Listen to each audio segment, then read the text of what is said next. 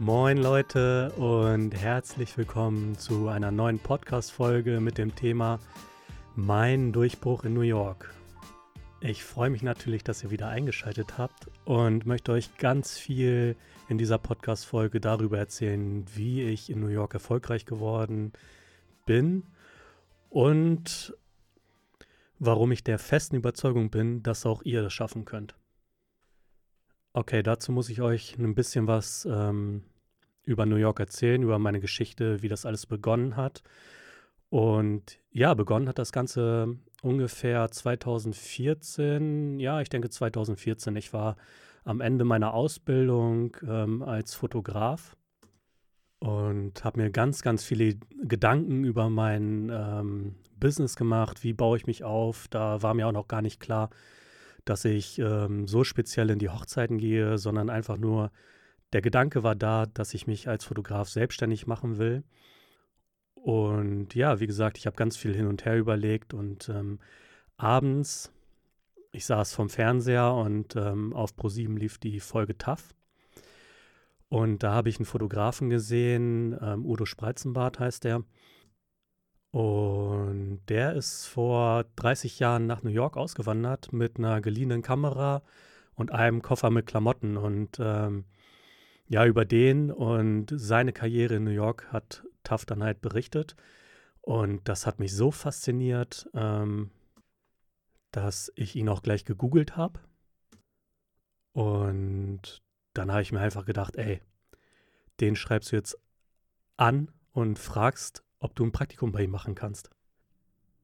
Ich habe mir da natürlich nicht viel Hoffnung gemacht, aber ich bin der Meinung, ja, man sollte erstmal einfach machen, auch wenn es eine Absage gibt. Also was kann einem passieren? So, ne? Ich meine, mehr als Absagen kann er nicht. Was dann aber aus meiner E-Mail entstanden ist, was ich euch jetzt erzähle, das ist echt der Hammer. Ich habe dann äh, meine Ausbildung abgeschlossen und habe mich selbstständig gemacht in der Hochzeitsbranche. Und circa ein Jahr, nachdem ich die E-Mail geschrieben habe, wo ich da schon gar nicht mehr dran gedacht habe, ähm, da hat er mir zurückgeschrieben. Ich war natürlich völlig perplex. Ich habe mich gar nicht getraut, die E-Mail zu öffnen. Und da stand dann drin, ja, hallo Sebastian, ähm, vielen Dank für deine Anfrage und tut mir leid, dass ich mich so spät erst melde. Ja, und er meinte dann, dass meine E-Mail im Spam-Ordner gelandet war und er sich deswegen so spät gemeldet hat. Und ich weiß tatsächlich bis heute nicht, ob das stimmt. Ich denke eher nicht.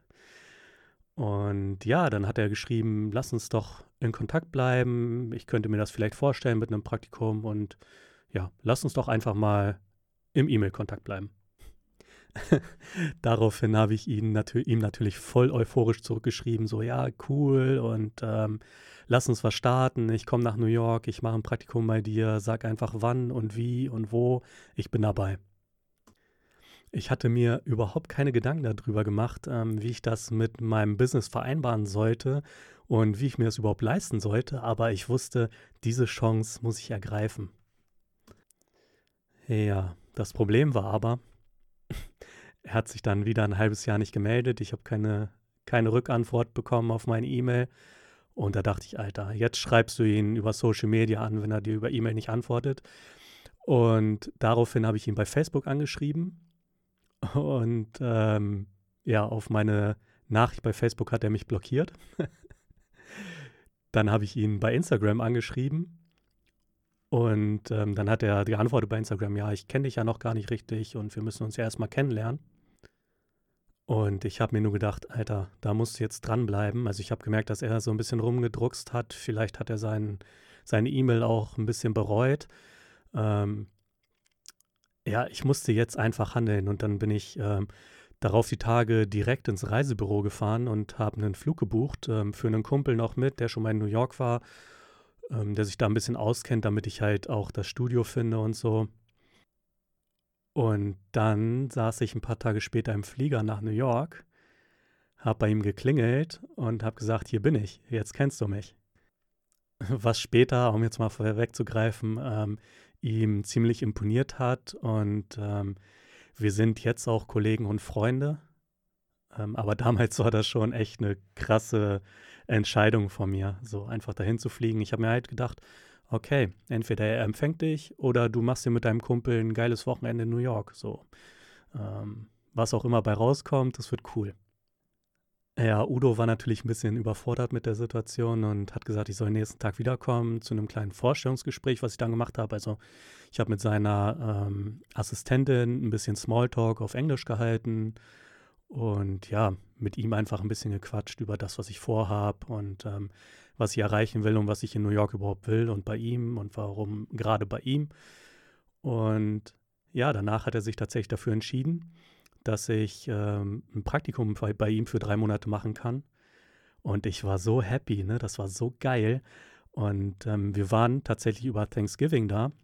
Und abends war bei ihm, also er hat einen riesen Loft ähm, in Downtown in Manhattan und er hatte da eine Party, eine Loft-Party abends und hat uns da direkt so eingeladen. Wir waren auf seiner Dachterrasse irgendwie. Ähm, also das war schon alles richtig, richtig krass. Es waren halt alles komplett neue Eindrücke für mich. Ja, und mit diesem coolen Gefühl bin ich dann wieder nach Hause geflogen, um dann ein paar Monate später direkt drei Monate nach New York zu gehen, um dort mein Praktikum zu machen. Ich muss sagen, jetzt hat mich das Ganze wieder eingeholt, dass ich mir gar keine Gedanken über Kosten und Zeit und so gemacht habe. Ähm, ja, ich habe dann ganz fröhlich äh, bei Airbnb gegoogelt ähm, oder bei, BNB, bei Airbnb gesucht ähm, nach Wohnungen und ich habe so ja, also ich habe von Udo eine Vorgabe gekriegt, ich soll innerhalb von 50 Minuten da sein, wenn er mich braucht. Also ich musste in Manhattan unterkommen. Und ähm, das günstigste, was ich mir da rausgesucht hatte, war dann eine Wohnung mit sieben Quadratmetern. Also es war nur ein Bett mit einem kleinen schmalen Gang daneben und einem Kühlschrank ohne eigene Toilette. Und äh, da habe ich dann 1700 Euro im Monat für bezahlt. okay, 1700 Euro ist viel. Ähm, aber ich habe es ja in meine Zukunft investiert. Das war mein Gedanke früher. Also mir fiel es noch nie schwer zu investieren in meine Zukunft, ob es Weiterbildungen waren oder ja, keine Ahnung, sowas wie New York, weil es zahlt sich immer wieder aus. Ja, bei Udo habe ich dann ähm, viel im Büro gemacht und ich habe mich die ganze Zeit gefragt, wie kannst du ihn davon überzeugen, dass du echt gut bist, dass du Potenzial hast und dann habe ich überlegt und überlegt und dann eines Tages hat er eine Anfrage gekriegt vom Downtown Magazine. Das ist ein renommiertes Magazin aus ähm, Downtown New York, also Downtown Manhattan. Und die haben ihn gefragt, ob er Mac Ryan, die Hollywood-Schauspielerin, fotografieren kann für das Coverbild. Da hat es direkt bei mir Klick gemacht und ich habe überlegt, warte mal, durch deine Hochzeiten, was kannst du gut? Du kannst gut Reportagen fotografieren, du kannst gut antizipieren, was passiert gerade, kannst Leute gut in Szene setzen in einer Reportage. Und dann habe ich zu ihm gesagt, ey, komm, du machst da die ganzen Shots, also das Coverbild und so, und ich gehe ein bisschen drumherum und mache Behind the Scenes. Udo fand das natürlich cool, weil ich habe ihm gesagt, du kannst die danach für deine Referenzen benutzen und ähm, ja, was gibt's Besseres für ihn, ne? wenn er McRyan fotografiert und einer aus dem Hintergrund irgendwie geile Shots davon macht. Und ich wusste so, jetzt ist mein Moment gekommen, jetzt muss ich abliefern und jetzt muss ich ihn davon überzeugen, dass ich echt gut bin, weil ich glaube, diese eine Chance, die man im Leben hat, die bekommt man nur einmal. Wir haben uns dann äh, direkt getroffen mit den Leuten, die das organisiert haben, vom Downtown Magazine und haben uns die Locations angeguckt und da hat mich schon der Schlag getroffen. Also die eine Location war ähm, New Yorker Four Seasons im 78. Stock ganz oben, oben in einem 35 Millionen Apartment. Äh, der Ausblick, der war so Hammer. Also in deiner Höhe flogen dann ungefähr die Hubschrauber rum. Und das andere war ein Balkon vom Fourth World Trade Center ähm, gegenüber vom One World Trade Center. Und von diesem Balkon aus hast du komplett das One World Trade Center im Hin Hintergrund gehabt. Ähm, das war ungefähr im 46. Stock, würde ich sagen. Ja, alleine, dass ich in diese Hammer-Locations rein konnte, wo halt sonst niemand Zutritt hatte, das war schon richtig geil. Und ähm, ja, mir war von Anfang an klar, okay, hier kann ich geile Bilder machen. Jetzt musste ich halt nur noch auf ähm, das Licht, auf die Sonne hoffen, dass ähm, die mir ein bisschen, ja, mich ein bisschen unterstützt in meinem Tun. Das ist ja auch immer so ein bisschen eine Glückssache. Aber das hat alles perfekt geklappt und äh, das Shooting war der Hammer. Das war auch richtig anstrengend, das Shooting. Also wir mussten das ganze Equipment immer in 78. Stock eseln und dann wieder runter und dann musste McRyan ähm, unterirdisch zur nächsten Location gebracht werden, wegen den ganzen Touris und so. Und das, äh, das war, also nach dem Tag, ich war richtig, richtig platt. Aber meine Behind-the-Scenes-Bilder, die waren echt der Hammer. Also ich fand, ich, ich habe, als ich die Fotos schon gemacht habe, ich glaube, die Fotografen unter uns, die kennen das, ne? Also wo ich die Fotos schon gemacht habe, wusste ich, Alter, das wären geile Bilder. Ja, und was war? Das Downtown Magazine hat ähm, direkt meine Behind-the-Scenes-Bilder in ihrem Magazin abgedruckt und mich namentlich genannt. Und ähm, ich würde behaupten, das war so der Start meiner Karriere in New York. Daraufhin hat Udo mich dann immer mitgenommen. Ich habe ähm, öfters Behind the Scenes gemacht mit ganz vielen unterschiedlichen Leuten, mit den Beach Boys auf Mallorca, die äh, ein Single-Cover brauchten. Ich habe Behind the Scenes Bilder für Harald Glückler für sein Buch gemacht, ähm, was mein Kollege produziert hat. Wo, okay, das kann ich noch sagen, das war eine ganz interessante Geschichte ähm, beim Harald Glückler. Ähm, und zwar war die Bildzeitung und RTL dabei und haben das Ganze begleitet. Und bei einem Shooting in dem Loft meines Kollegen ähm, habe ich halt, ich wollte aus dem Bild gehen, dass die von RTL da ein bisschen filmen konnten. Und dann war, wollte ich aber wissen, was geht da vor. Ich habe mich hinter so einem ähm, Hintergrund versteckt und habe dann da so vorgeguckt, ähm, was die gerade drehen. Und in dem Moment haben die mich gefilmt. Und später habe ich einen Screenshot von einem Kumpel aus Deutschland gekriegt, wo die Übertragung dann lief von RTL. Und ich war das erste Mal im Fernsehen zu sehen. und es sah einfach so aus, als würde ich popelnd hinter einem Hintergrund vorgucken. Ich glaube, ich habe mich am Bart gekratzt oder so, aber ja, das erste Mal im Fernsehen und es sah halt komplett so aus, als würde ich da rumstehen und popeln und das Ganze beobachten. Ja, ach, ich könnte euch so viele Geschichten aus New York erzählen, was ich da erlebt habe mit diesen ganzen Stars und so, was auch echt interessant ist.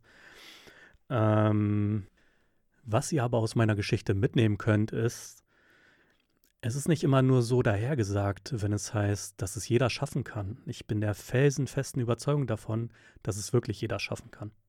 Als das Ganze begonnen hat, da war ich noch in der Ausbildung zu einem Fotografen, aber mein Wille, der war so stark, erfolgreich mit der Fotografie zu werden, dass ich es einfach versucht habe. Natürlich war das Ganze auch kostenaufwendig und ähm, ich musste alles zusammenkratzen, was ich hatte. Also ich glaube, die drei Monate New York Praktikum haben mich so um die 16.000 Euro gekostet, aber das Ganze hat sich danach hundertfach wieder bezahlt gemacht. Ich möchte euch mit dieser Folge einfach nur ermutigen. Traut euch einfach, glaubt an euch, glaubt an eure Träume und dann kommt der Erfolg ganz von alleine. So, das war's auch schon wieder mit der Podcast-Folge. Ich hoffe, wir hören uns beim nächsten Mal und äh, ja, ich wünsche euch einen richtig tollen, kreativen Tag und ich würde sagen, haut rein bis zum nächsten Mal.